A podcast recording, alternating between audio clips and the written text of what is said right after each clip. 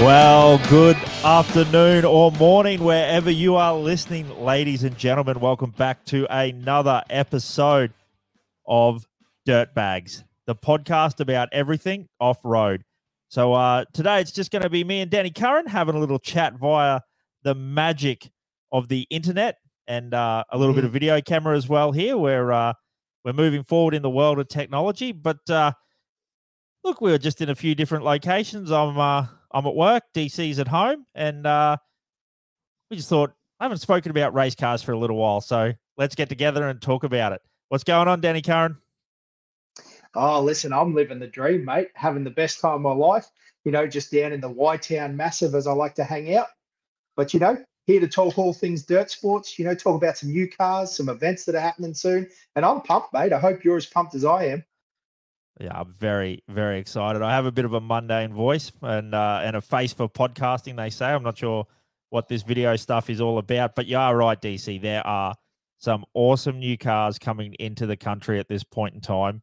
A couple of trophy trucks, a couple of, or a new buggy as well. So uh, we'll uh, we'll sit down and we'll have a bit of a chat. Which one do you reckon we talk about first? Oh, listen, we'd be mad not to start with the trophy trucks, uh, particularly the one that's in the air right now, the G6 as you'd hey. say. It really is. It. It's on the flight. It almost leads yeah. to its own, its own story. But yeah, like mate. That, uh, what was that song? Like a G6? Definitely, mate. Now, the big key to that is that obviously we're talking about Paul Weel, which is PWR's new G6 Geiser trophy truck. And that's going to be like, you know, a big hitter, Josh. Paul's been oh, really stepping yeah. up the game. He's been in an older 6100 style Geiser truck for a long time. And now to go to the G6, I mean, it's lower, it's sleeker, it's got more technological advanced suspension in it. Like the guys at Geiser are really pushing the limits with these G6s. And, you know, this is the same style of thing. Obviously, they had a bigger G6, but this is the one that Ken Block had. And you see how just frighteningly fast they go over the big whoops and that sort of stuff, you know, on the big Fox shocks. And um, Paul Weels really stepped it up with this one. I mean, He's gone the Dugan's motor combo, which I mean, we know how fast Dugan's motors are. He's gone the Albin six speed. Now, that's an interesting one, Josh. I wanted to talk to you about it. There's a bit of a thought, obviously, nowadays. I know your opinion, Josh, because we talk about this stuff a lot. You wouldn't buy a trophy truck now without a manual gearbox. There's so many no way. fantastic.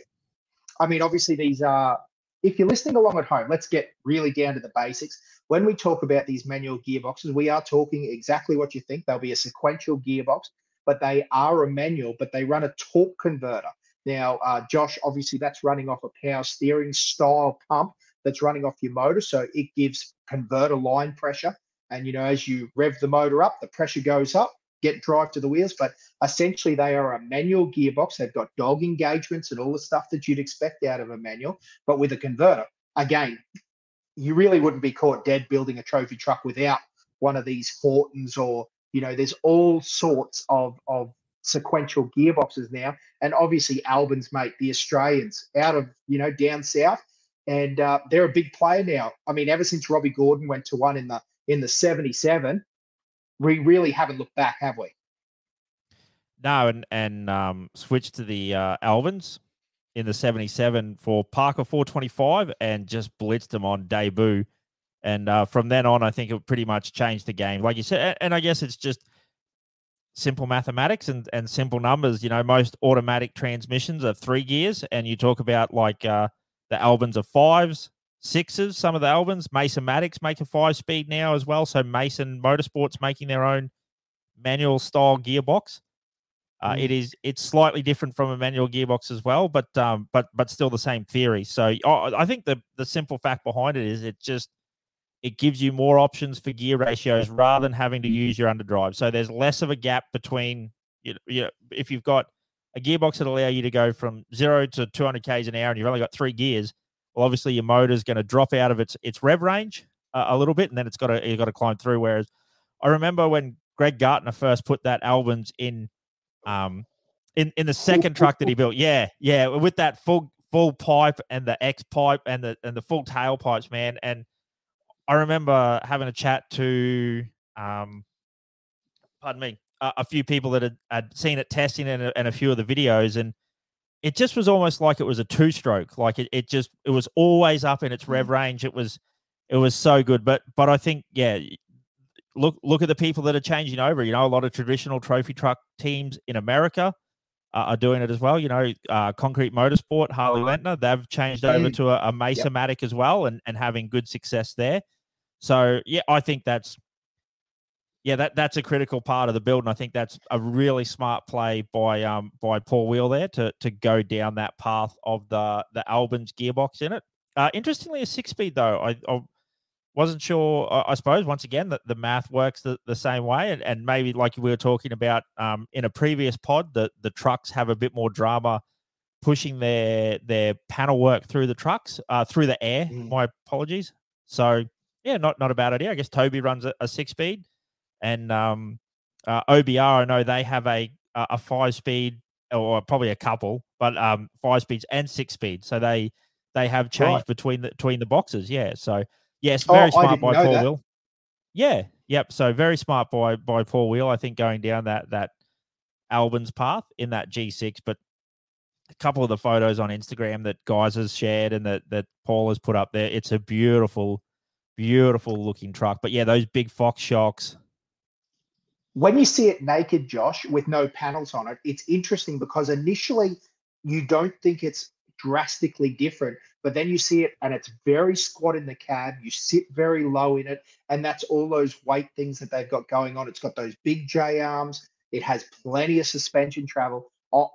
They say that the G6 is a game changer with the two wheel drive trucks. And that's going to be interesting. I mean, we can see some new technology trucks that are coming out now. And there's no question. I mean, it's very difficult. I mean, they were fast back in the day, but you look at them now as they're going through the whoops and the big rough stuff like the Fox Proving Grounds at Mint, and they are honestly night and day from what we had 10 years ago, aren't they? Uh, as in the the Geiser, like where where Geisers stood in the, I guess you'd say the power rankings of, of Trophy Truck. Yeah, I mean they and they had a successful, a super successful platform. Like why, I guess the old statement, if it if it ain't broke, don't fix it. And and guys who are operating off that, I mean, it was probably only five or six years ago. You looked at any entry list, or sorry, any finishing list, and and most of the top ten trucks were a Geiser truck. You know, when Andy McMillin first rolled out that full size Geiser, um, you know, it was it was a heck of a rig, that's for sure. But yeah, yeah, I, I do agree. I think the it's cool to see that guys are you know, while being super successful, aren't just resting on their laurels to not change what they've built and have produced the G6. So, super excited to see one in the flesh. Yeah, sorry, probably what I more so meant, Josh, with that, but you're all right with all of those points. But what I was actually saying is like, you look at Rob MacCachren's truck, right? And it is still a winner. He is still won outright. But if you look at it through the really big rough stuff, it looks like he's working much harder than the new trucks. Is that a fair statement? Yeah, yeah. Sorry, I yeah, I did go off on a bit of a tangent there, but I do I do agree. I think those that and that's just technology. You know, new ideas. Hey, we put a bit of weight here. We, you know, we we we put a bit of weight back a bit, and and we get that nose up, and and we get it at honking through the the rough stuff. So, but yeah, mm. tell, tell you what, Rob Mack, you look at some of those videos from uh, the Mint in his truck. He the old dog, he's still got it. He's going to be. Um, I, he's going to be uh, America's version of Jeff Pickering, I reckon. 80 years old, hobbling around and still just smoking young fellas for a bit of fun. Yeah, absolutely. But, yeah, but it's interesting. Yeah, it, oh, you go, Dan. I was just saying because the other thing that's uh, a huge leap forward, and now lots of the older trucks have been upgraded. But you know, the likes of Kings and Fox, and there is many brands, but those those are the two primary ones. On Paul Weel's truck, we've gone with the the Fox suspension on that one, and it's uh, tuned by SDG. Now, the interesting part about that is SDG has a lot of time out in Australia, and you know that's going to be a big advantage. Paul Weel, that truck, you know, on a plane. Essentially, now it was at LAX about three days ago or so, and uh, you know, as we record the podcast, but you know that plane's on its way over to Finke, and that truck's already going to be at you know peak performance. These guys, they've got that set up. It's not a new truck like you're building in your shed where you've got to start again. Talk about this is a bit of a tangent, Josh, but this is what we do at Dirtbags, isn't it? Talking, you brought up Greg Gartner. What about the year he turned up with the truck that he'd built himself? It was the the second truck that we're talking about, uh, the one after he won Finke first, the, the first trophy truck to do so. first Yes, tin yep. But then after he upgraded to the second truck and he turned up, and I believe it was the boys from SDG as well as Desert Speed Labs that were there, Josh, when we were there testing, and he ran it through those whoops so fast, and I mean so fast. The old mate said, "Get out of the way." SDG had never seen anything like it, and then he goes, "Hey mate, those 3.5 shocks, because again, we're talking about the progression of shock absorbers and everything else that goes with it. Those 3.5s couldn't keep up." He said, "You need a set of these new Fox 4.0s." He said, "Where are they? I got my Yeah, card on me." on. Yeah, bolt them on the truck now. Do you, have you got a set in the truck? Like, let's get it on here and get it set up for Finke because, as uh, Greg Greg Gartner, I think he's he's a bit like Ricky Bobby. He just wants to go fast. I just want to go fast. He is the Yep. man. Yeah, But, but no, but you are be interesting. yeah, hundred percent, and I think that's right. Um, Paul Weel's been over there. He's just recently raced the Mint 400. So I'm going to assume that he's been over there, done a bit of testing as well with the SDG boys. Um, and I mean, why not? Why not? Like Mm. we were talking about, uh, Toby Price getting his motor sent back to Dugan's. I mean, I mean, why? Why not? I mean, they're they're proven race winners, the SDG boys. Yes. Um, they just uh, navied this weekend or a, a couple of weekends ago at the San Felipe 250. Old uh, Duncan. Yep. So Jason Duncan had a great run there with Luke McMillin. So I'd say I think you're 100% right, DC. I think that car's going to roll out of the plane, not off the trailer. It's going to roll out of the plane and it's going to be fast straight out of the box. Yeah, it's all proven parts with a proven competitor. Now, an interesting side note of that, Josh, is Paul Weel obviously has a lot of experience racing in many forms of motorsport, but how big a difference is it coming out of that confidence when you come fresh from Mint? Mint is so rough, so big that the roughness, now I don't want to say that it's not rough at Finke, but again, there's levels to this game. I feel like that might be a huge advantage for Paul coming fresh off that. I bet you he had a learning curve that was very steep in how hard you can hit things in that G6 Geiser. So that's going to be interesting coming fresh off that, ready for Finke. He's got the seat time, he's got a lot of uh, experience. I think it's going to be good, mate. It's going to be one to watch out for. PWR. Ah, fair call, Dad. Fair call. I think there's a lot of things to, to look at at Finke, but yeah, awesome to see a G6 finally make its way into the country. Uh, there's been um, you know, a lot of excitement around them before they before they've made their way here. So looking forward to seeing Paul Weels rig here in the country. So just a quick recap: what Dugans, Albins, Big Fox Shocks, G6. The biggest ones. Give me the big Yeah, ones. yeah. Yep. Yeah, it's going to be a yeah. good truck. Heck yeah. So moving on yeah. from that, Josh, because we'll keep the trophy truck theme alive, because as well as that G6, we've got some new trophy trucks in the form of Mason Motorsport ones. We did talk about these a little bit, but you know, the real key here that's going to be interesting is the difference between all-wheel drive, Brett Smoothie with the all-wheel drive truck, full-size truck. How does that go? Then versus um, Bo Robinson, he's getting the two-wheel drive truck, and I believe it is at a 6100 size. So both of those trucks are meant to be here again for the Finke Desert Race. So it's going to be interesting because these guys, you know, it's new trucks. Are they up to speed with the new trucks? Is that a learning curve? We've seen in America where brand new trucks, you know, the likes of uh, Jesse Jones and that, they brought brand new trucks out and won. Andy McMillin's done it time and time again. Well, I was just going to Bryce say Andy. McMillin when he switched into Mason for the first time and, and really sort of put Mason on the track. Was, was that Parker 425 as well, I believe? Yeah, well, listen, Andy McMillin's done it time and time again. Remember when he bought the TSCO? Um, the, he was running the first model. they were actually yes. allowing him to use that truck, and he was unbeatable. But he was unbeatable in the Geiser. Uh, Andy McMillin's a freak. That's all we can say.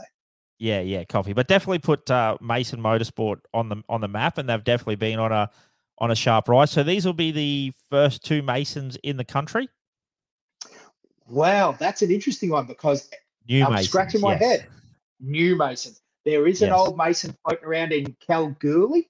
Raglan Drilling. That's right. So they had an older Mason back when. oh, So for anyone listening at home, Mason's history is actually in the 7200 class where they used to run V6 truck motors in an earlier style. It was like a, a small mini truck race class, and they built them out of their shed. And now they are building the absolute pinnacle of technology for the likes of Andy McMillin. That's crazy, Josh. Because again, we were talking, what are we, you know, 09, 20, uh, uh, yeah, oh, 2010, we are talking about these Masons. They were good, but they were definitely, uh, I don't know. I don't want to bag them, Josh, but they were yeah, a no. rougher quality. Yeah. But now yeah, we're talking million dollars, absolute perfection. The tigging's perfect. The gear. Hey, mate, some of these masons have air conditioning in them. Yeah, well, that's just what I was I was about to say. If you ever on uh, on YouTube, Fishgistics, shout out to the the boys over in America there, Fishgistics. There's a there is an awesome YouTube clip that is essentially a, a full walk around um, of Andy McMillin's four wheel drive Mason. Yeah, like you said, air conditioning. Some of the things this car has on it is just unbelievable. And and they talk about the price, and and I imagine it's probably pretty similar, but they were talking, yeah, seven hundred and fifty thousand US dollars for a for a trophy truck. But I mean, it, it the best of the best, and and like you said, their their their workmanship is is top notch now. So Neil Mason done an amazing job over there of of just you know starting off small and then you know growing your brand, growing your skills. Um, you know, finding the right driver combination and and taking it to essentially the the the, the ultimate elite level. Mm. Well, Josh, all of these guys come from a racing driving background or too. You know, Rick Geiser was a competitive trophy truck driver back in the day. I think it's important to recognize that a lot of these guys that come from that high performance background are also building great cars because they know what makes a great race car. They've been in the seat, they understand it. So I think that's a bit of key too, Josh, is that these guys have that experience behind them. And you know, you're mentioning about how impressive these Masons are, and they've got to be because the Hoosman that Bryce Menzies used to have, it's just gone to Cole Potts.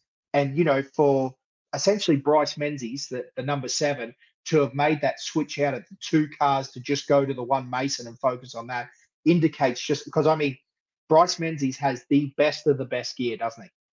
Oh, absolutely. I mean, when when they and almost a bit of a not not a uh, what's the word I'm looking for here? Not self-loathing, but a bit of a, a slap to his own face. I guess that Hoosman was something that um, Bryce was very closely worked with developing as well. So I mean, he's had mm.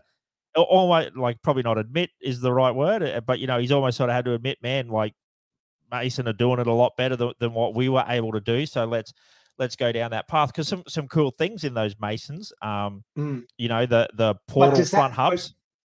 But does that come back to numbers? Like if you're churning yes. over these all-wheel drive trucks, you've got that experience, you've got that shock development, you've got that testing. You know, you've got these gearboxes now that are doing. You know that they've honestly probably done thousands upon thousands of development kilometers now. And that's interesting because that's the stuff that you can't get in a one off hand built truck. You know, going Absolutely. back to this Robby Gordon all wheel drive, like Robby Gordon builds some of the most amazing gear known to man, obviously, but his R&D is just his R&D. And, you know, whereas Andy McMillin, Bryce Menzies, all these guys, you know, are all getting this development out of this conglomerate of all-wheel drive trucks, and I think that that can't be bought. Well, it can yeah, be bought. You buy a Mason. Yeah, yeah, that's a yeah. Well, you buy a Mason, exactly right. Mm. But yeah, I think I think another thing is, is you've hit the nail on the head there. There's now I believe 14 or 15 of these Mason trucks in existence. Like you list off some of the mm. people, like all the McMillins now race one. I think Jesse yep. Jones has got another one on the way. Um, Justin Lofton has made the switch. I believe That's Vildósola's, right. whether Tavo is going to be racing yep. one very shortly. Vildósola's have one. Um, hey, look, uh, Smoothie, Brett Smoothie's going to have one. There's there, there's a few. Um, yeah, just a rogue one. Whatever happened to the the original one, like Seraphus's original Mason? Is it mm. still four drive? Is it still yeah. floating around somewhere? Yeah, yeah. Well, yeah, but, but you are right. That, that, that might be Lofton's actually because he ah, bought yes. that second hand. So yep, yep. But you're right. There's a, a ton of cars out now, and that makes a huge difference.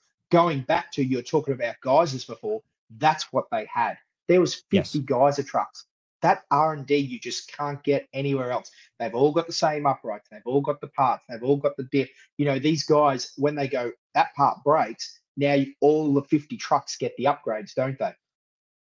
Yeah, and it, it just obviously yeah, there's no doubt that I'm sure if Bryce had stuck with it for a long time, he could have got that Hoosman super competitive. But um, yeah, exactly like you said, that R and D is fantastic. Those Masons are, are a heck of a truck, and it's going to be yeah. awesome to to see him to see him in Australia. So a, a two wheel drive 6100 is is um, the OBR, so Bo Robinson. I believe it's pretty close and being ready to get shipped over as we record this podcast. Um, yep. it it's running an Albins, so not running the Mason-Matic. I, I don't know for a fact what gearbox smooth he's going to be running. Be interesting to see whether it's an Albins or whether he's gone down the the Mason-Matic. But but uh, what are some of the major differences between, uh, without stating the obvious, like between a four wheel drive Mason and a, and a two wheel drive Mason? So I, I, guess one right off the bat is um, the two wheel drive Masons are a, a normal um, motor gearbox differential configuration, whereas the four wheel drives are actually mid mounted for the motor. That's right. Yep, absolutely. Yeah, for all the packaging so that you've got a center drive out the front, they've essentially spun it all backwards. So, you know, how you've got an offset drop on a patrol and all the other sides, you know, vehicles around. I believe that that's the way that it's arranged so that you can have a forward drive to the center, you know, drive uh, differential in the front.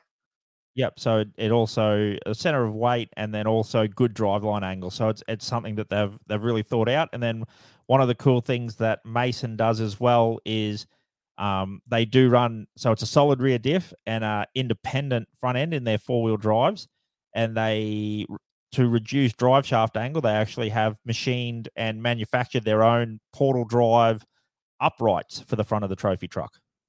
That's amazing, is that that sort of development?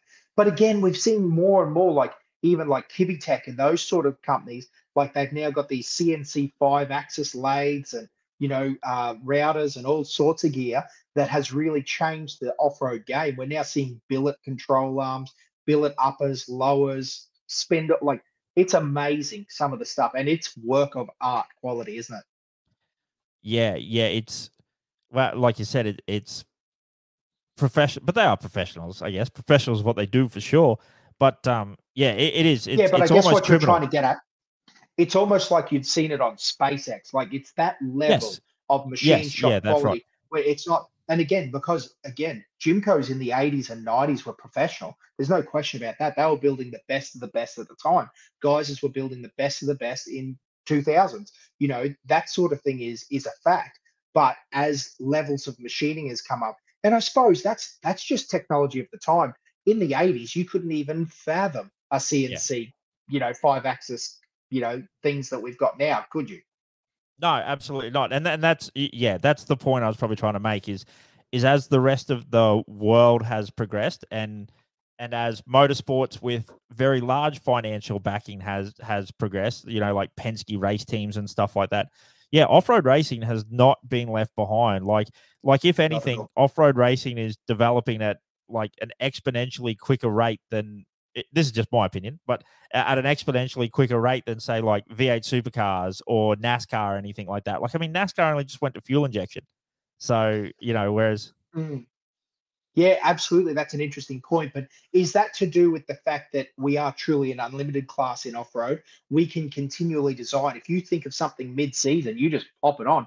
Whereas I suppose NASCAR and a lot of these, you know, supercars and that sort of thing, they are restricted in their chassis design, aren't they? Little tweaks, little tweaks. But until they go to the next gen of cars, we're sort of stuck, aren't we?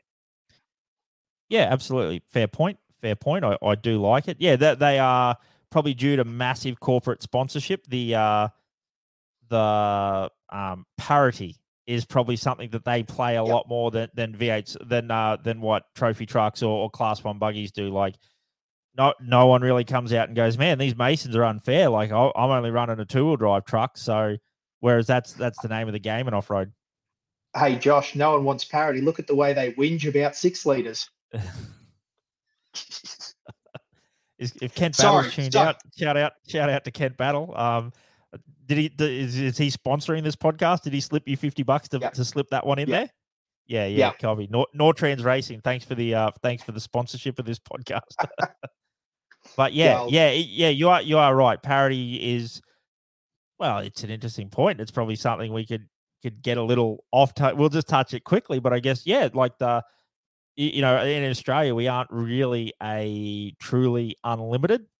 Um, mm. and is that a bit outdated in this day and age? Like, well, I mean, right now we are talking about there's a four wheel drive Mason truck coming in uh, into Australia that is somewhere around the seven hundred fifty thousand dollar US price tag, and he we can't put any more than a, a six liter or a twin turbo V six in it Mm. for cost reasons.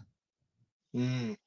No, uh, listen, it's an interesting one because I probably don't agree with the ruling. That I'll, I'll prefix it with saying that. But it's interesting because I don't know if it's going to achieve what people want it to achieve. Because Yep. my concept of it is that if we now open it up to unlimited, but let's say seven liters, which is fantastic. Oh, again, I can't stress this enough. I'm all for it. But if you're spending $85,000 on a six liter, are you not going to spend 85,000 on a 7 liter? So Yeah, that goalposts are just going to move. So everyone's saying, "Oh, it'll be cheaper because we just buy a stock 7 liter and throw it in." No one's going to put a stock 7 liter in. No, ab- absolutely not. I mean, that's that's hundred percent right. You're always gonna it, like chase that. It's a bit like white line fever. You're always going to chase the next the next little hit, the next little high. Like, I mean, mm-hmm. we could have. I, I- I mean, I wouldn't change what we're doing anyhow. Like our little NASCAR motor that's got going into the Jimco, the 5.8 liter. Like we're not even at six liters. It's it's a 5.8 liter, but but I love that's the way I, I love motors and and we could have bought it from the states and put it in just carby fed and, and that, but we spent the money and put the eight stack injection on it and everything like that because we wanted to get as much performance as as possible out of it. You're yeah, you- you're 100 mm. percent right. If if you've got 75 grand to spend on a a, a- a six liter, you've got 75 grand to spend on a seven liter. So I, I guess that was my point Yeah. of, of of why not. And like I said, I don't have a dog in the fight. I'm just just opening up the conversation because I also do agree. I think it should be purely unlimited because I think that the cost saving reasons, or, or I guess it's a two way street. The cost saving reason is not an argument to change the rule for or against. I don't think it's going to save any money in off road racing, and I don't think people are going to spend any more money. They're just going to buy a different block. Yeah, and that's interesting because probably the thought process is so let's break it down a little bit, get the onion and open it up a little bit, Joshua. So, out of interest, we know from a little bit of, you know, back and forth, like Shannon Rentsch actually had a Croya V8, didn't he? So, he was Yeah, yeah. considering that option. So, if a seven liter or an eight liter or a V8, an unlimited V8, say we still cap our turbo buggies at 3.5 with turbochargers, right? Because the argument is that, okay, they're faster, you know, in the buggies and the trophy trucks essentially can't keep up. Let's call a spade a spade. They haven't got that, you know, extra oomph to push. So they, if they open the cap up, are you telling me that the likes of Shannon Rentsch isn't going to go? Hold on, what I really need is an unlimited V8 in this car now. I'm going to put 480 cubes, you know, of a stroker Chev in it, like a Brodix block thing, and then all of a sudden we're going to be at 1100 horsepower with one of these eight stack motors. He's still going to have that advantage, isn't he? Like he's still going to be in the lighter car because I think this is what we've all got to understand in Australian conditions currently. The way it's not rough enough for a true unlimited truck class. Trucks shine when it gets silly rough. I mean, here's a prime example. Harley Letner has outrightly said to us the Alpha is as fast as the Herps truck. It's just that the Herps truck does it like, again, I hate this, you know, generalization of riding in a lounge chair, but his opinion is that the the Alpha just beat him up a lot more doing it. And I mean, that guy has been on the top step of the podium in a pro buggy or a class one unlimited car when people didn't think that was a possibility. It Yes. can happen. The likes of Shannon can do it. There's no question there. And then once we get to this limit, because there's going to be a limit where you just can't do any more to it, you know, then it becomes about, and we always, or I come back to it, is this win factor. It's why, again, Josh, dirtbags number, you know, the just the pod, you know, let's just, I'm throwing things out there. That is why you see trophy trucks go into the pits and then all of a sudden the front ends just fall off these things magically. they can honestly pick up 20, 30, 40 kilometers an hour without that wind drag. Now they look cool. That's absolutely true. But when do we get to the facts? I'm sounding like a true buggy dog here, Josh. But anyway, when do we get to the facts that the reality is that in Australian conditions, if you want to win, like Toby would be faster in a pro buggy. I said it. I said it. Whoa, I said it. whoa, whoa! If you put if you put we have Toby, a mic that so we can get dropped somewhere? here you go, boom. I'm telling you, and it's not because I mean the trophy truck's cool, It gets all the sponsors. I understand that it's the cool thing. Well, it's it's relatable. Or you like you see uh, a I don't know how many times I have to explain to people what my Jimco is, like what a Pro Buggy is, and you you show them a photo, like, oh, cool, it's like a cool little RC car, and you're like, well, no, it's flipping huge, man. Like that's a that's a four mud inch shock, and that's a, a, yeah, a mud racer, yeah, doing the the Kabra mud drags, but that's a four inch shock, that's a thirty five inch tire. Like it, it's it's it's a big unit, man, and it, and it, mm. it it's not a little well, toy, but a but a yeah, yeah, 2.4 meters wide and, you know, 120 inch wheelbase when a patrol wagon is only at that 116. It's it's a big race car. Yeah, but but I think, like you said, when you were talking about the trucks get the sponsors, it's because they're relatable. Like people look at it. Yeah, like you know, there's probably a couple of old mad dogs out there that are looking at Toby's, you know, trophy truck like he's Triton and going, "Yeah, you know, I crossed the Simpson Desert in my old Triton like that." So when it's can't you, you, can't frighten yeah. a Triton, mate. You, you can't, mate. Ask Mickey B. But um, I think I think you're 100 percent spot on. Um, it's that relatability factor. It's, I mean, they look freaking cool. Uh, there's just something about that. Yeah, there's something about the body work with the wheels dropping away that gives it a oh, yeah. a unique look compared to yeah yeah a unique look compared to, to pro buggies.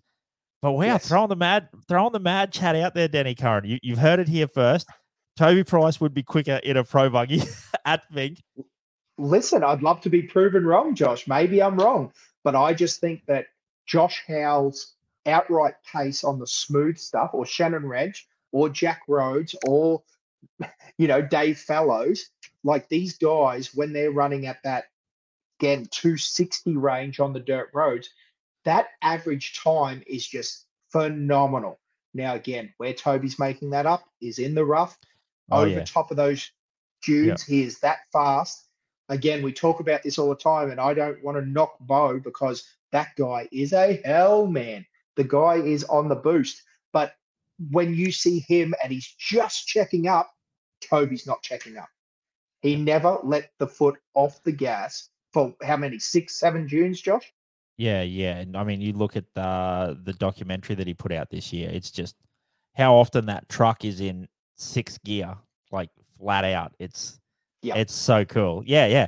But hey, look, then then that's almost like sort of the the flip side to the un, unlimited argument is well, six liters are winning at you know at one of the longest, fastest, openest races that we have in Australia. Like a, a six liter truck is winning. So why do you need more horsepower? It, may, that's true. We we talk about doing true. a Finke special. We we could probably do. We could probably get a few people on this podcast and and have a, a probably a few cans as well, and have a very good debate about the uh, the unlimited class. Like I said, I don't I don't have a dog in the fight. I'd build the Jimco exactly the same way as what we are now, but yeah, I like you said when we're, so, we're talking about unlimited. Oh yes, go.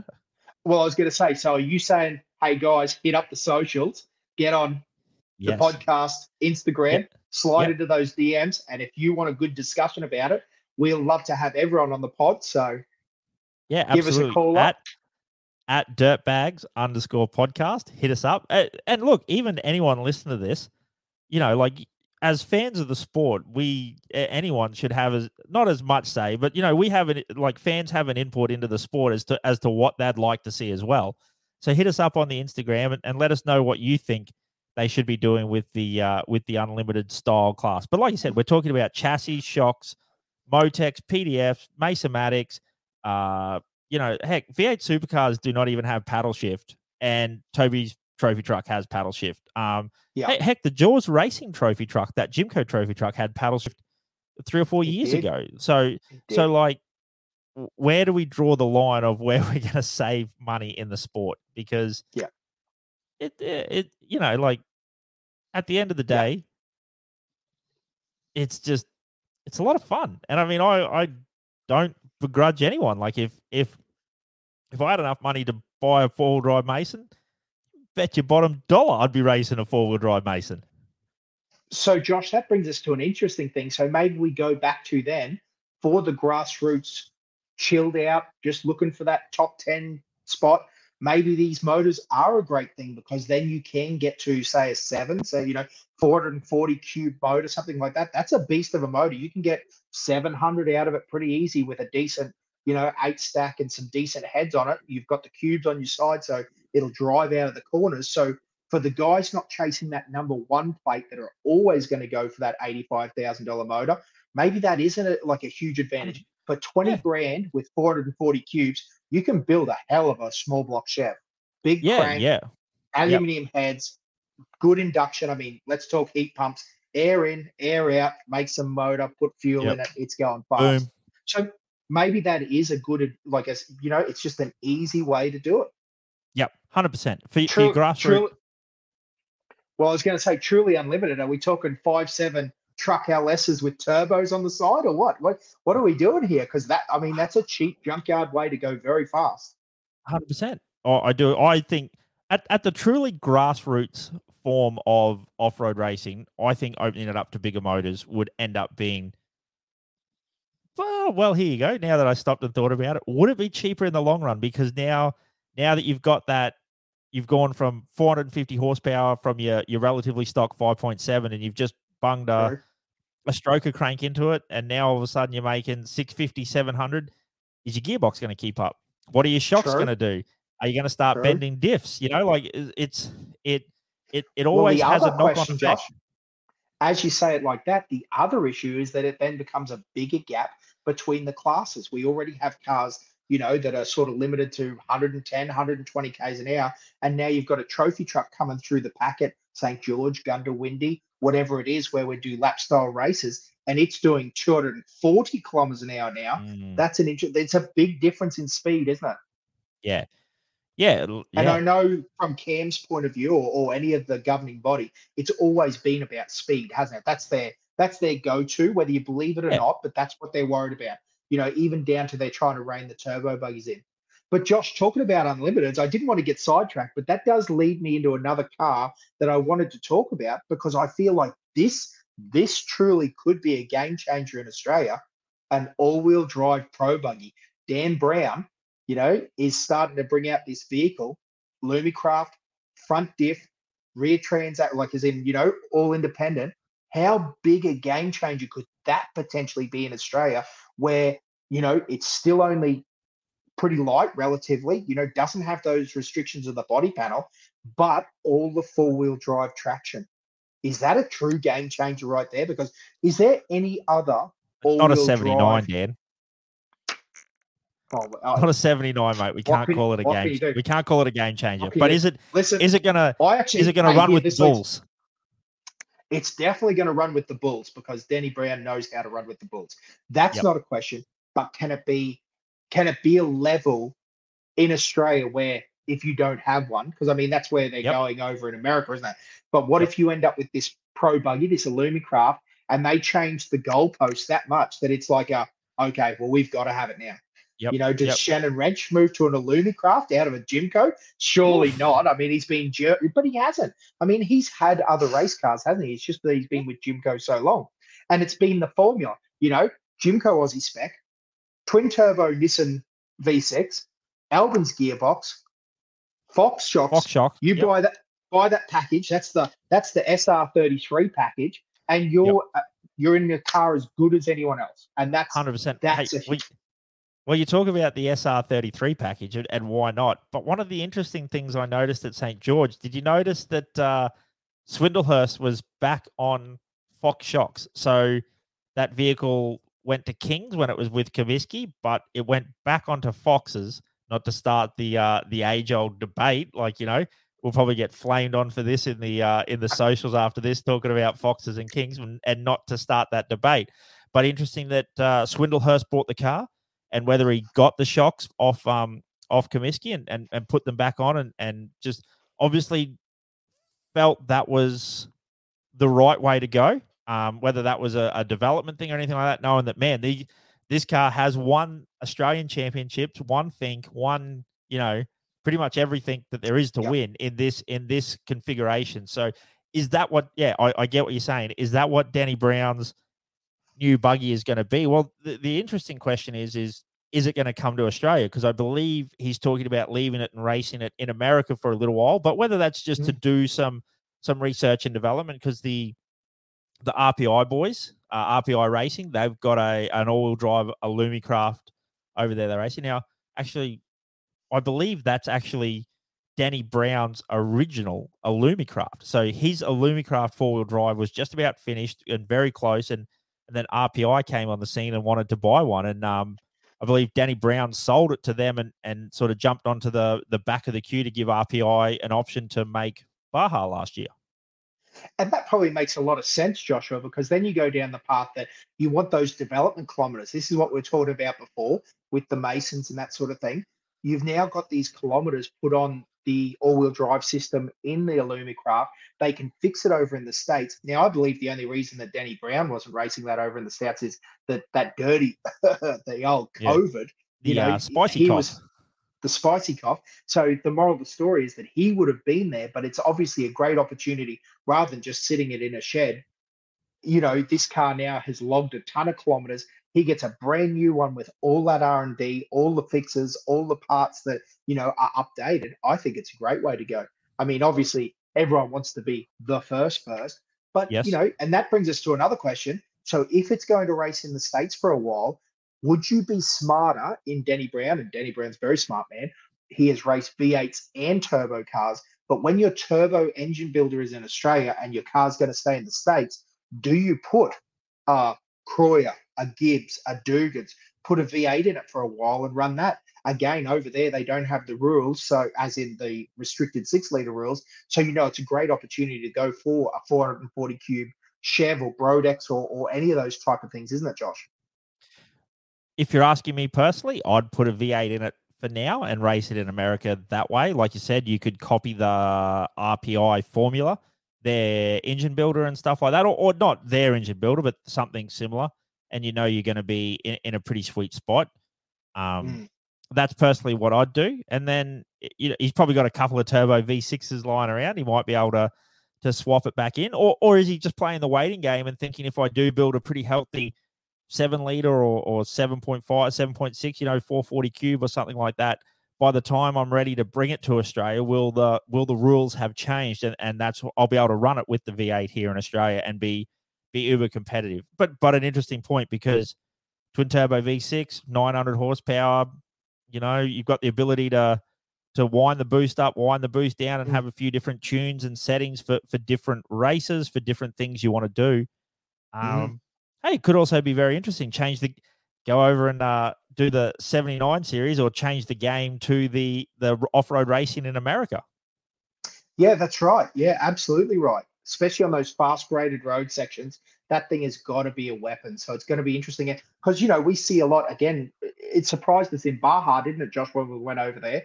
That there is a lot of sections that aren't these big crazy whoops that you see in the desert people videos and in the tuber, you know, the YouTuber videos there is a lot of graded roads. There is a lot of sections where those guys are really moving. And, you know, that all wheel drive buggy might be a huge advantage over there for those sections. And then, you know, again, because we always talk about these average times and average speeds, at the moment, the trucks are ahead in the big stuff, the buggies are ahead on the road sections. What happens if that all wheel drive takes us to a position where they're just leading the charge? Unlikely, I suppose, realistically, just due to the the demand and the, the name of the drivers in those trophy trucks now. I mean, you've really got the best of the best that have now all stepped up into the Premier. I mean, even Harley Letner is now up in the trophy truck category in the 70 and, and slaying it. So, yeah. yeah, it's an interesting one. Yeah, and, and I guess you you can't even just rule out the the benefit of that extra drive, pulling out of mm. corners, you know, and and being able to to brake and turn, you know, a lot better and and but particularly, you know, we're, we're racing on dirt. You know, you come out of a corner, you stand on the gas, you've got four wheels driving rather than two. I mean, the way that trucks and buggies are set up, they squat quite well and, and do put a lot of mm. power down to the ground. They are frighteningly frighteningly quick for two wheel drive cars on dirt. But to have those front wheel drive, yeah, it's going to be super. Yeah, it, it's a cat amongst well, the pigeons. It's something I probably until you mentioned it before. it's not something I really thought about, but it, it's a four wheel drive buggy coming to Australia. So, you know, mm. we, we spent a lot of time talking about the Masons and and um, Hayden Bentley has a, a four wheel drive racer trophy truck here. It's just, yeah, but it's different that I, I think I've probably been so consumed thinking about four wheel drive trucks in the last three or four months that yeah, Danny Brown has kind of slipped under the radar there with that. I tell you what, check out his social media, um, Danny Brown's social media. He just put up some photos recently of the carbon body on that mm. thing. Oh, sexy. Yeah, get on his media too and tell him that he's got to get on the podcast. We'd love to have a chat to Danny Brown. He's an absolute legend and a funny man to boot, but he's pushing the game with what's going on at the moment. Can do a backflip. Can do a backflip outside Goondiwindi. Perfection. Mint. Mint. Yeah, but yeah, that's that that's us, some of, yeah. Go DC. Oh, I was just going to say, with all that motor talk and super fast four wheel drive things, that sort of leads us to another thing that I was going to talk to you about, Josh. Mate, the current state of four wheel drives in Australia. I don't know if, and I know it's probably all over the place. I mean, you see some wild ones in Dubai, and you know the the all the UAE and those sort of things. There's obviously cool stuff in America always, but the game has been changed in Australia at the moment with the four wheel drive scene. I mean, Central Queensland's always been a bit of a hub of fast cars, but it's everywhere now. Like Josh, we were talking before about uh, Jeffro Charles. Yes, he's got yep, the big the big fridge. The big fridge. GU yeah. wagon shoots flames. It's a wild bit of gear. Got a Harrop uh, what H2 650 on the side of it, and oh well on the top of it. On the top of it, yeah, yeah, on the top, of, it. yeah, yeah. Forcing the forcing the air in. And yes. I mean, the fact that that car can now be driven from Western Australia on tour, and then yes. come do the do the drag races over in Central Queensland, do all that sort of stuff, run up to fiveys, run through the dunes. I sorry, I mean not run through the dunes. I mean just drive on the beach gently, and then you know head back to Western Australia, literally on tour. That is an impressive package. That was one day, you know, it really wasn't a common thing. Hey, you had a, a, a silly, crazy supercharged nitrous GU, it was a race car. You didn't drive it yep. across Australia. Whereas now, you know, technology with these motors has just come so far. I think the biggest development, Josh, is in these in these heads, these head development. The way that you can buy all these air research and AFRs, you know, all the stuff, and you just bolt these things on, and you know, numbers that we dreamed about. So, in case you didn't know, as a as a dirt, you know, the podcast, your host, we're dirty old Valiant boys. So back in the 90s and 2000s, we were building V8 Valiants and, you know, getting in there with the die grinder and porting our own cast heads and that. Numbers that we saw on flow benches, now a set of stock aluminium heads destroys them. And I, I don't yeah. mean like it's close, like you wasting your time if you muck yeah. around with cast heads. Like we thought it had to be done. Now you just ring up a speed shop, say, hey, mate, send me those 2.02 190 heads, get them on the way. And, and valve sizes. For those playing along at home, uh, I don't think that is actually a head number that Dan has just quoted. I think he's just made a number off off his head. So that's no, no, not an that, official. I know. I'm just staring. No, no in, inlet and exhaust valve sizing. Because again, back in the day, that was huge. So sorry if we just went a little bit tech heavy on you, but essentially what I'm saying now is you can buy so many high quality components Plus, the other thing, Josh, is these crazy engine swaps. You know, back in the day, you used to put an LS, but now what? You've got Barras, you've got Cummins, you've got Duramaxes, you've got, mate, the, the world is your oyster with these things. They've got 4.8s in earlier GQs, you know, well, there's just so many conversions that you can do now to four wheel drives, and everyone's doing them. All these little punks with all this money. I don't know where you got all your money from, but uh, I was I'm broke as an apprentice. I mean, super broke as an apprentice. Oh yeah, I, Mate, I don't know where their money comes from. There's apprentices with a 79 series single cab and a Barra motor going in it. How the heck do you afford that? I love it. You guys just mate, mortgage the house, build some cool cars because I tell you what, we love seeing it on Instagram. Again, 100%. tag us in. But uh, mate, there's so much great stuff out there now, and it's so fast and it's so impressive because then that leads us to some of these new events. Again, we were talking on the a little while ago about Land Cruiser Mountain Park and how that shaped a lot of off-road races in Queensland. You know, it's, it's now no longer with us, but there's plenty of racing to be done in Australia and Queensland. But one of the cool things that's come up now is this, you know, what is it called? The Dobbo's King of the Strip. Yeah, yeah, it's a, an actual bitumen drag event but it is for four wheel drives. So it's sponsored mm. by uh, Dobinson Spring and Suspension, which is a company out of uh, Rockhampton in central Queensland. So it's an idea they came up with.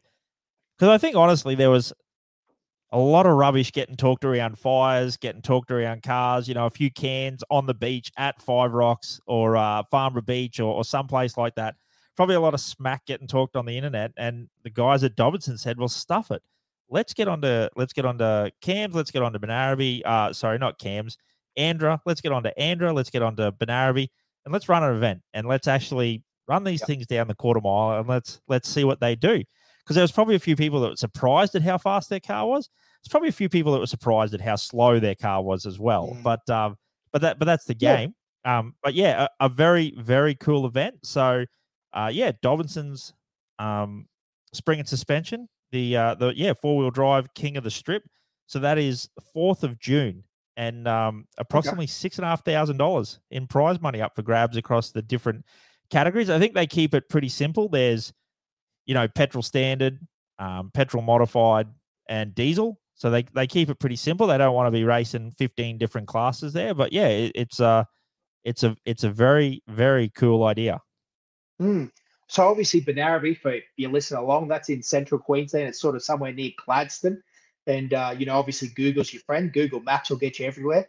But it's worth a look. I mean, it is the weekend before Finke, so it's going to be tight for some people. But if you're cruising around in Brisbane and you're looking for something to do, what a weekend! Come on up to Gladstone and and check that place out. That's a bit south of us. We're we're a bit further north up here in Yeppoon. But uh, what a great race, Josh! It's going to be interesting, and like you said, it'll be interesting to see some of these cars because back in the day, probably there was no specific builds for it, and even though there's no specific builds now, few of the guys have really stepped up the game, like Alan Cornick with the Turbo LS car. Yep, yep, and also the Pig Motorsport boys. They've um they've yep. done a good job there. You know that uh, E85 turbo, and I mean it's a monster single turbo on the side of that GQ Shorty panel van. Like oh, it's cool, man. They've they've panel van the um the, the back of that that Shorty, so they've they've done a great job it's, there. So, it's definitely Dubai spec that one. Yeah, yeah, coffee. It's um definitely definitely a glow up from the original condition that he brought that car in. So a, a big shout out there. It, it's a it's a cool car, you know. And like you said, so then there's a couple of turbo 4.8 GQ shorties. There's Duramax diesels. There's there's lots of different. There's probably a couple of hottie TD 42s, and and the great part well, about King of the Strip is it's only 400 meters. It's a quarter mile. So there's a fair chance. I'm not gonna I'm not gonna guarantee it, but there's a fair chance that your TD42 is not going to overheat doing a run down the strip. Boil. So might not boil. Eh, it might not get to the end. The crank might not make it to the end as well, but it might yep. not boil. Yep. Just break that rod main journal straight off like they all do. Sorry.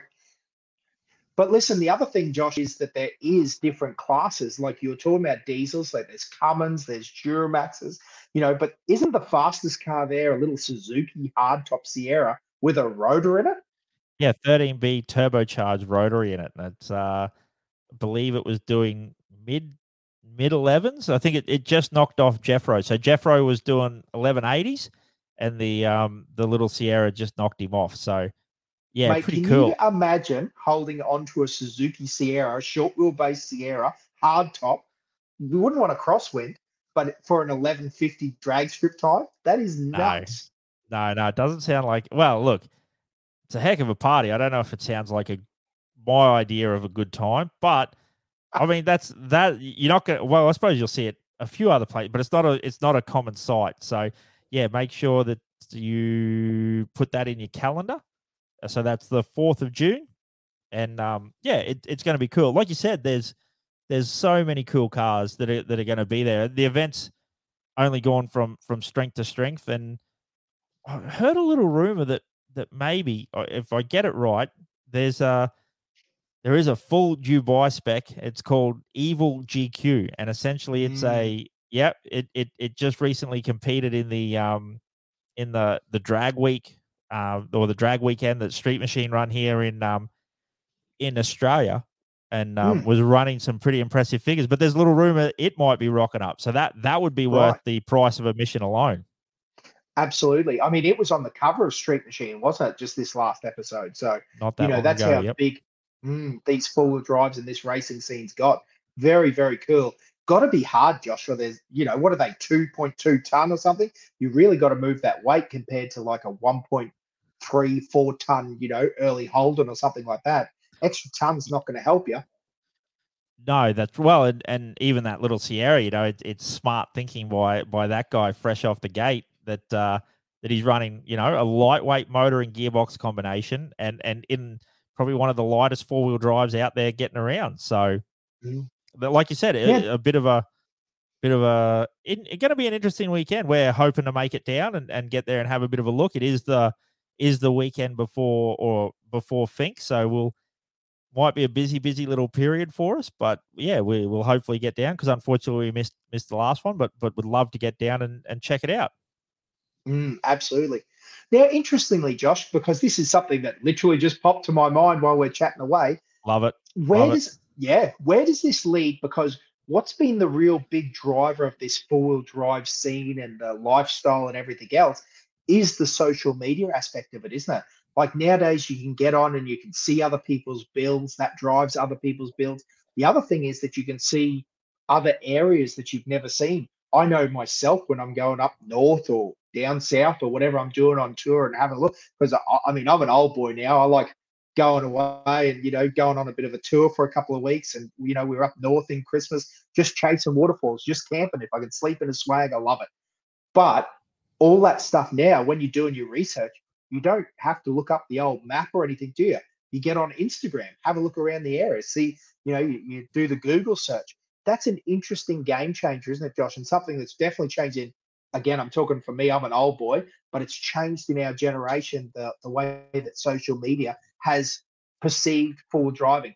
And I, I got to be honest, Josh, seeing as we talk about all subjects, that's good and bad. I mean, there's absolutely stuff people are putting on social media that probably shouldn't be on social media. Yeah. You know, probably yep. probably need to be a bit smarter a bit of, about a bit of that sort of stuff. But then the flip side is that there's some amazing photos, there's some amazing cars, there's some amazing locations that when you're uh, you know stuck of a night or something along those lines, or you're chilling out and having a cold drink, you know, you can get on and have a look through Instagram. You can have a look at Facebook, you, YouTube. You know, there's so much stuff now that we're just flooded with this information about race cars.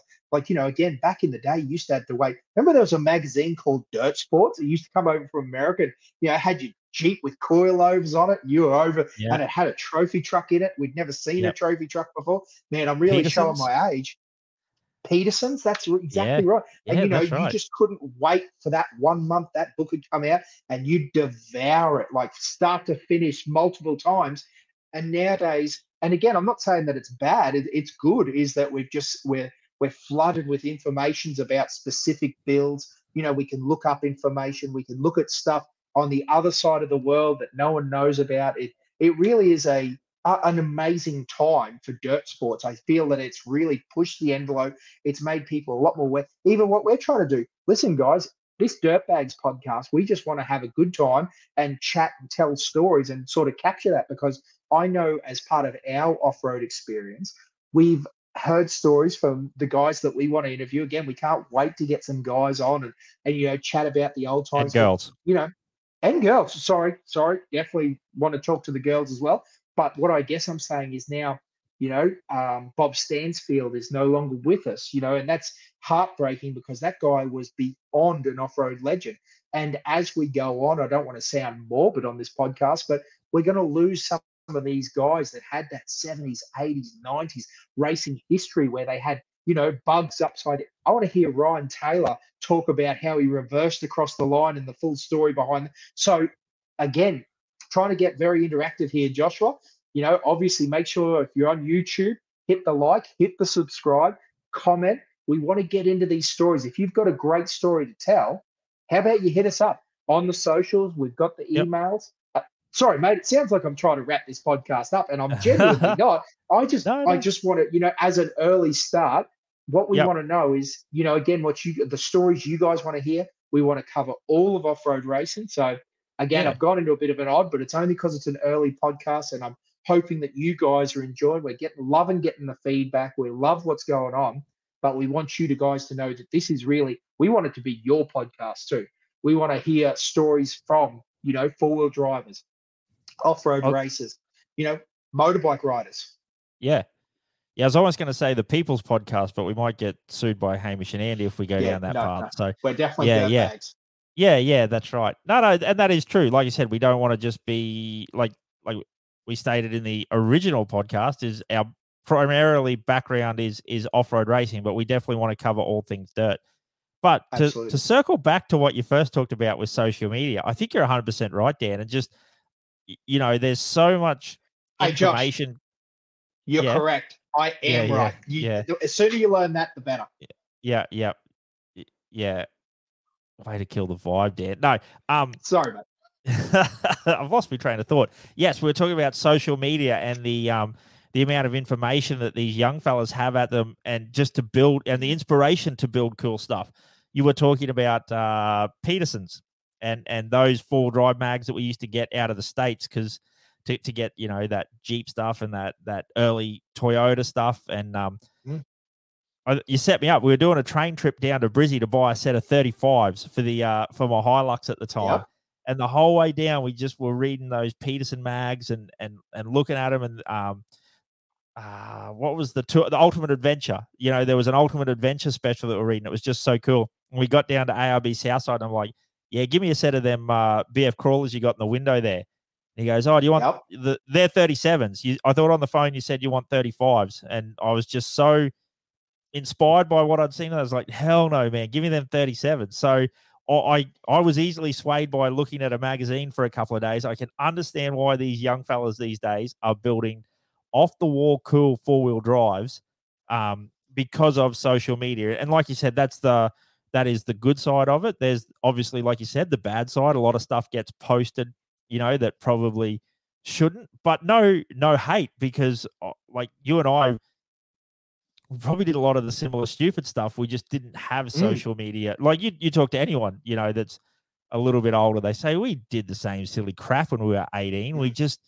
we weren't able to, you know, put it out to the world the, the way these young people are. But they they Mm. don't know any different. So Yep. yeah, no hate. Like good on them. They're having a good time and and and it's awesome. They are and having a ball. that- and that's the good side of it i think is is there's that inspiration to build cool stuff and a lot of these young Yeah. guys and girls are spending you know they're inspired by what they see on on facebook and instagram and stuff like that and they they get into it and they yeah i think it's why we're seeing so many well, well man five years ago a, a barra conversion was like a bit of an oddity now they're they're everywhere not yeah and that's not hating on them again I, you know it's just it's awesome to see the the progression of the way that that things have been going and i think i think social media plays a and uh, plays a big part of that Absolutely. Josh, maybe even down to the fact that it it helps because now you know how to build it right. If you build a roll cage or a steam pipe manifold for your turbo what, you know, you're not just blindly going, oh, I just think a bit of steel goes here. You know, you can look at other people, true race car professionals, doing Yep. designs and doing, you know, there's so much available now, even down to CAD and that online, that you know, you can probably build a car so much better than what Yep. we were doing back in the day where you're realistically going, oh well, that fits and you know this fits and hopefully it's as good you know that's as good as it can be even down to you know the old hashtag weld porn you know you know if you're doing a bad weld these days if, if it's on social media you can't Yeah. you got to drop them dime bags you can't do a dirty old stick weld so you Well, know back in- that's back in our day cad was um it, it wasn't autocad it was c- cardboard aided design. We used to cut bits of cardboard out and, and use them to see if things would would fit. So cad was definitely very different back in um back when we were young fellas. But yeah y y- and and that's the thing too like if you want to learn something like hey i'm, I'm i want to learn how to tig weld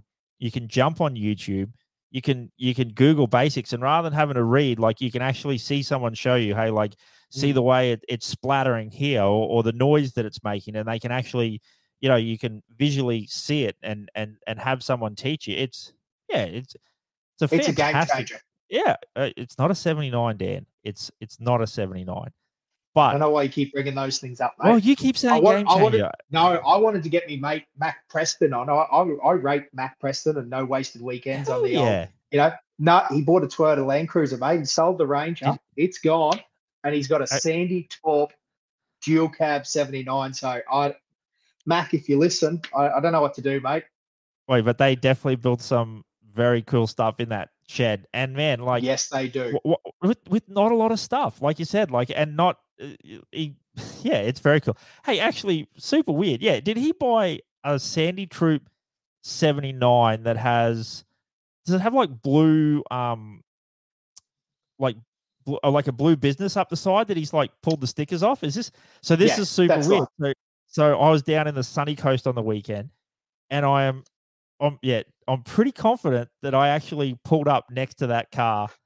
I, I didn't recognize who was in it, so I don't know whether it There was you go. but I'm pretty confident I pulled up to at that card at like a little IGA shopping field like center in Highfields, like on the Sunshine Coast. So I don't know where they're from. They're so, somewhere in Queensland, but it was only on his social that I seen he, he bought a new car, and then like that was yesterday, and then yeah, it was on the weekend I was down there. So weird, That's weird. Might have had a little, might have had a little six degrees of separation there. Wow, Wowzers, brush with Oh. fame, Josh. Well, for him, no,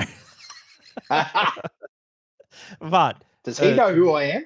yeah, I wouldn't have a clue, and that's probably a good thing. But um, uh, yeah, like a hundred percent. What they build in that shed, like some of those things, you know, with putting airbags into some of those low riders. Um, yeah, it, it's very cool. Like they, They do lots They- of cool stuff. And I love the K truck now that he's building. Have you seen that? yes, yes, on the, yeah, it's got an old yeah, Chev truck, and that's awesome, man. It looks so Yeah. cool. So yeah, very big tires on that thing too. So no doubt it'll be fascinating to see where he gets with that build because their team is very talented and they do a lot of very cool stuff in that shed life. And so there's one to follow as well, guys. If you're following along and you like the social media stuff, get on board with those guys. Yeah, yeah, I I like it. Yeah, like you said, I, I I think a video I watched the other day they they actually couldn't fit the the the truck in the shed, so they had to like park it halfway out. So it's only a tiny shed, and and yeah, it, it's actually yeah, it, it's awesome to see guys doing stuff like that with with very Well, little. we love that, don't we? So, in case you don't know it, you haven't been on any of our stuff, I mean, we build race cars in a little two bay with a single hoist, don't we, Josh? Like that's what we do. We be, rebuild our gearboxes and shocks and everything in house. Uh, not because we want to, but because we're poor, got no money, so we got to go racing some way or another. So, you know, we've got a little small team, and we build a lot of stuff in house. Some of it might not be very go- good, but we're proud of it, and uh, Yeah. we have a good time racing. That's the key. Yeah, that is the key, Dan. That is the key. I think that's the that's the important part. Like you said, we we we love what we get to do. Um, yeah, I like it. Yeah. Well, DC, I reckon probably not a bad time to wrap it up. It's been I a like pleasure. it. Yeah, it's been an absolute pleasure getting to uh to chat off road racing with you on a uh, a random school night. But it's it's getting Mm. Getting there's getting plenty to, to going wrap on in the off road. Yeah, there's plenty going on in the off road world, and it's interesting, Josh. And, and I love talking about it. Again, can't stress this enough. I know I've said it, but seeing as we're in the early stages, we want to be interactive. So if you've got something to talk about, hit us up. Let us know. Yep. We'll have a chat. Heck, if you want to come on the pod, hit us up. We love it. Yep. So a couple of ways to get in touch with us is um, either our, our personal social medias, so at Josh Curran 41 and at Offroad Cartel. We also have a uh, Instagram for the podcast, which is at dirtbags underscore podcast, and that's dirtbags with a Z. Um, and then also we have a, a an email account as well, which is dirtbags podcast, or one word, at gmail.com.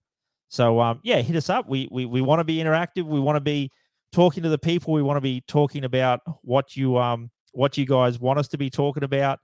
Um, anything, anything that's off road, whether it's you you know of a good camping spot, a good, you know, the Brisbane four wheel drive shows coming up, and you know there's going to be a game changer there. You can uh, you know, we might be able to get some picks up and stuff like that as well on our um on the YouTube and stuff like that. So yeah, yeah, we want to be interactive. We want to be around the people, and we're looking forward to producing many, many more episodes. We sure are. So, uh, yeah, thanks for listening. Thanks for, for getting all the way through. And uh, as we wrap it up, don't forget if you're the last one there, it's the first shout.